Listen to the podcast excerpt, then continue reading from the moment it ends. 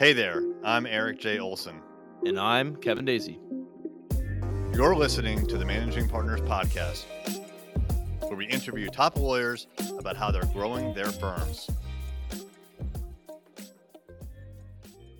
Hey, everybody. It is Erik J. Olson here. We have a live episode of the Managing Partners podcast where we interview America's top managing partners to find out how they fill their pipeline, how they get new clients, and how they keep growing their law firms. So today we have Cheryl Kelly from Atlanta, Georgia. Hey, Cheryl. Hello. Good morning. How are you? Excellent. Well, let me tell the audience a little bit about you and then I can get into the question. So, uh, Cheryl Kelly is the owner of C. Kelly Law, which focuses in personal injury and family law. After being a paralegal for a decade, she attended and graduated from the University of Georgia a School of Law. She later relocated to Atlanta, eventually started her own law firm in 2018. Did I did I get all that right? I think that's right. Yeah. Yeah. I know, I know Mason was in there because we talked about that too. Oh, yeah. Before law school. Before University of Georgia, but yeah. All right. Well, welcome to the show. How you doing? Hey, I'm great. How about yourself, Erik? Very good. Very good. Well, tell us a little bit more about you and your law firm. Uh, well, I am a personal injury and family law attorney here in Atlanta, Georgia. I started off primarily in family law, but because I had a, you know, 10 year basically background in personal injury and medical malpractice, I went ahead and added um, personal injury to my practice. And I'm now sort of phasing more, um, more into personal injury and out of family law. Our firm's been around since 2018. We have grown exponentially every single year since we started. And, um, I really uh, attribute that to the the the great supportive uh, Atlanta community. That's awesome. So let's let's talk a little bit about that transition. So like what okay, so you had a background in personal injury and then and then you started your firm as family practice right? And then and then you've, you, you're now transitioning back to personal injury. How did those changes occur in the practice areas? So I, I always wanted to do family law while i was in law school and really mostly because uh, you know i had talked to other attorneys while i was interning in various places and they're like you need to make sure you know practice areas that are never going anywhere people are always going to be divorcing. They're always going to be fighting over their kids or whatever it may be. So I decided to go ahead and at least learn those skills. And um, I got, I wouldn't say burnt out, but I can tell you it is very, very emotional. You know, family law is very emotional. So I wanted to add something that wasn't quite as emotional, but still very helpful to the community. And so I was adding personal injury back to our practice areas. And thus far, uh, we've been doing doing very well. Yeah. Uh, well, you know, I'm, I'm not a lawyer. Mm-hmm. What is it like when you're working with someone who's either you know going through a divorce or you know have some sort of family issues or or they they've been injured and you know they what is that uh, emotional toll like? What's it like dealing with these kinds of clients and and do you, do you have any like suggestions for other managing partners who have to kind of deal with the same emotions? Well, first of all, I would I know some people are very gung ho. They're like, oh, we love family law, and I think that's great, and I think that family law needs those types of attorneys. And but also don't, you know, if, if you do find yourself feeling too involved, too emotionally overwhelmed by certain aspects of your cases, it's nothing wrong with adding other practice areas that can kind of supplement um, what you're doing in family law so that you can, you know, recharge almost. Like, I, I don't think I'll ever completely, you know, get away from family law because I, I'm always getting referrals for it. You know, some cases I'll talk to people just randomly and say, oh my gosh, I really think you need some help in this area. And then I'm now, boom, I'm your lawyer, you know, so, you know, know, so I think that you know, I may not ever get away from it, but I always want to have, you know, the option to sort of take a step back, recharge, you know, my my battery in that way. So that's really what I would say. Just keep an open mind to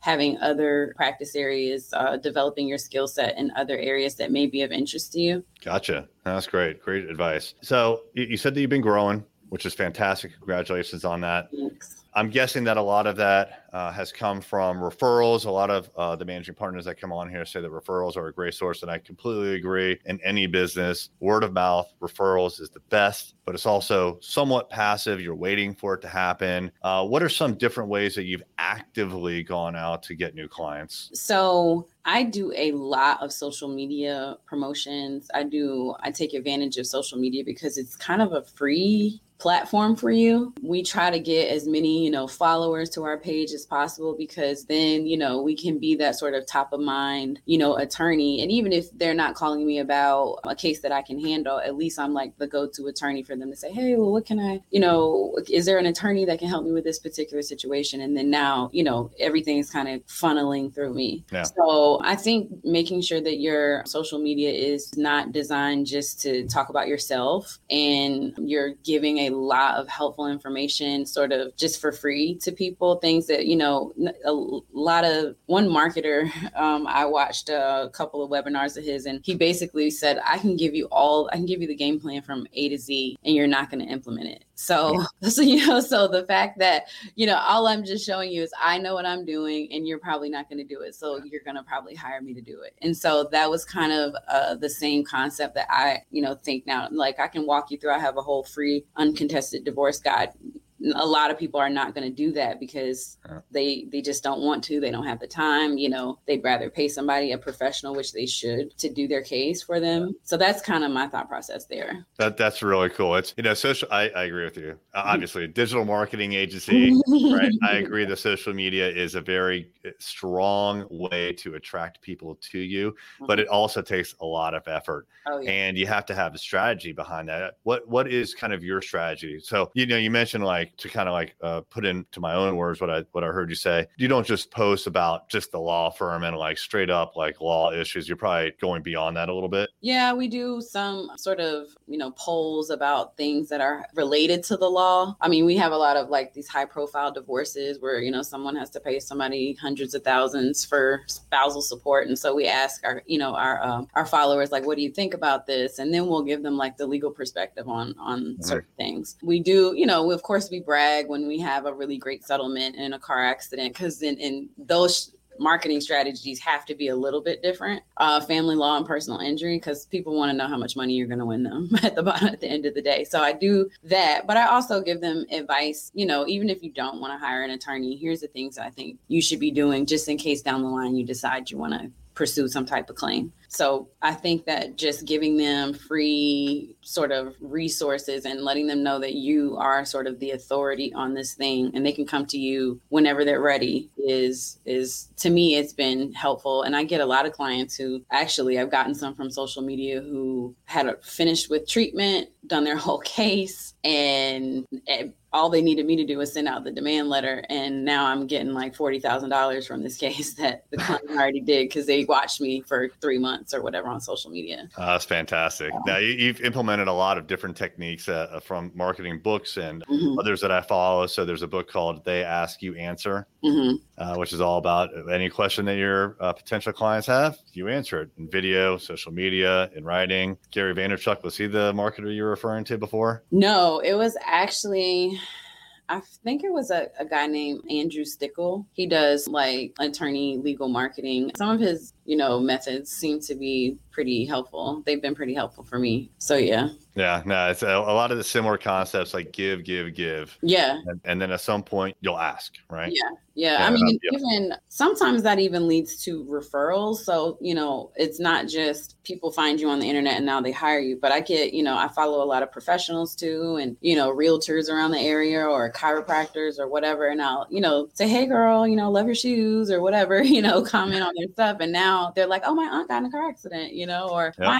cousin needs a divorce. And so now I still consider it a referral, but you know, it came by way. I've never met these people in real life. Yeah, you know. Yeah, yeah. It's, uh, networking a scale, which is yeah. great. Mm-hmm.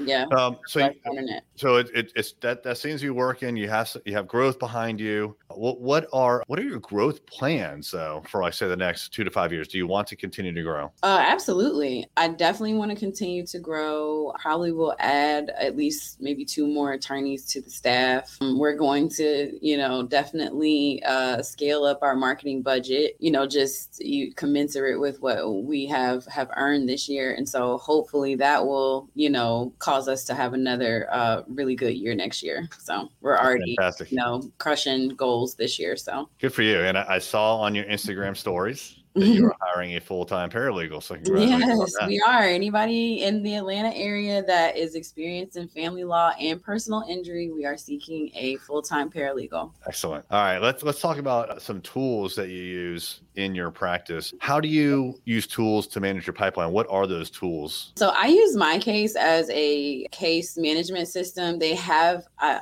what I really appreciate about MyCase is that they have sort of implemented a lot of um, suggestions. Like if I, if people email them or send them suggestions, they will start to you know beta test things and you know start to upgrade the software very quickly. And because of that, we I have seen so many new features like a much more robust CRM lead management pipeline situation and that has helped a lot because i don't have to you know toggle from one app to the next app i can you know accept payments on MyCase communicate with the clients in various ways so i can text them directly from the the software. I can or i can you know make sure i send them messages via portal. Calendars can be connected between google and MyCase. So i'm such a cheerleader for MyCase. They that has been a really good case management system for me. I know a lot of people really like clio and um, some other ones but uh, and i think filevine has been one that i've been hearing a lot but I really, really like MyCase. One app that I plan on implementing in my business, which I haven't yet, but I love the features, is um, Zapier. Oh yeah, Uh, like the idea that I can connect all these apps and not have to, you know, if I collect lead name information and all that, it can go straight to Zapier and then go to all of my, you know, follow up marketing apps. Wow, that's amazing. So yeah, we are in the process of implementing that now. I am a huge fan of Zapier. hmm This whole agency runs on Zapier. Oh yeah. As a matter of fact, at this morning's meeting uh, with my team, I was showing someone the Zap that we have every time someone books to be a guest on this podcast. Mhm. And we have something like 35 steps. And that's just how much linking we're doing, right? so, um, you know, Do that manually. Oh my god. reminder emails and then all the tasking. We have to create the image for the podcast. We have to schedule it in the software. All the things that you try to remember to do, we can put Yeah. those all in tasks, all the follow up, everything. So, uh, super great tool. Highly recommend it. We're on a pretty high plan now because we just keep adding more and more Yeah. and more. Yeah. And um, it's it's amazing. It's just you won't forget once you automate. So Absolutely. Absolutely. Good Yeah. call. Awesome. So speaking of things like follow up and whatnot, uh, when you get a a lead, right? When when a potential client comes to you and um, and they express interest in maybe working with you, not not every one of those is going to lead to a client and a case. My guess is that you have to somehow nurture them along. Some of them are just like, well, let me think about it, and then if you don't follow up and nurture, you may never hear from them again. What do you do to kind of nurture those clients along? So I personally call them call them back. Like uh, after a consultation, if I have like sort of a, a holding pattern, like if they didn't sign the agreement or they didn't make a payment or whatever it was after, right in the consultation, then I'll I'll follow up in about a week. I try not to be too pushy. Um, I know you know I've talked to some business coaches and you know marketing experts, and they're like, no, you know, ask them why they don't want to make a decision today. Like make them feel bad about it. And honestly, I get so much return business that I don't have I don't have a problem with just saying, "Hey, look, I'm here for you when you need me." Like I understand this is a situation where you really want to think about this and I'm a proponent of healthy families and healthy marriages and all that. So I understand if you don't want to hire a lawyer and go down that path right now, but I'm going to go ahead and like send you some resources. Um, I have this free guide, just, you know, things you may want to talk about with your spouse um, before you come back to see me, you know, and I'll leave, I'll leave their contract open for a little while and then I'll I'll like send them a letter to let them know, hey, look, I'm, I'm going to go ahead and, and, you know, cancel the contract until yep. you're ready. So that kind of thing. Just, I think I follow up in like a personal, compassionate kind of way. Like I'll review the notes, like, well, you know, we did talk about this, so you may want to address it quicker, you know, sooner than later, but up to you, you know. So yeah, that's typically how I follow up on family law cases. On um, personal injury, that's more of an aggressive kind of uh, follow up. You have to, you know, get their trust very quickly. And I do a lot of that personally as well. I do uh, plan on sort of training someone who I guess, um, you know, like a salesperson to help me out with that. Um, but in Georgia, you know, most of the time that type of communication has to be directly with an attorney. So I want to, you know, kind of see what where the ethical lines kind of are on that, as far as getting salespeople to like get people in the door. So gotcha. No, I think that's a, a great concept. Uh, at least just getting some sort of sales training, right? Mm-hmm. Even if you don't have a dedicated salesperson, if you and, and others in your company can start to learn the language of sales, yeah. And uh, I, I, would imagine that would have a big, big impact. So, definitely. All great thoughts. I've really appreciated the conversation. If someone wants to reach out and ask you a question or maybe they have a referral for you. What's a good way for them to get in touch with you? So they can call our office. Uh, we have a local number, which is 678 831 5100. And we have a 1 800 number, which is 844 I win, the number 4 GA. There you um, go.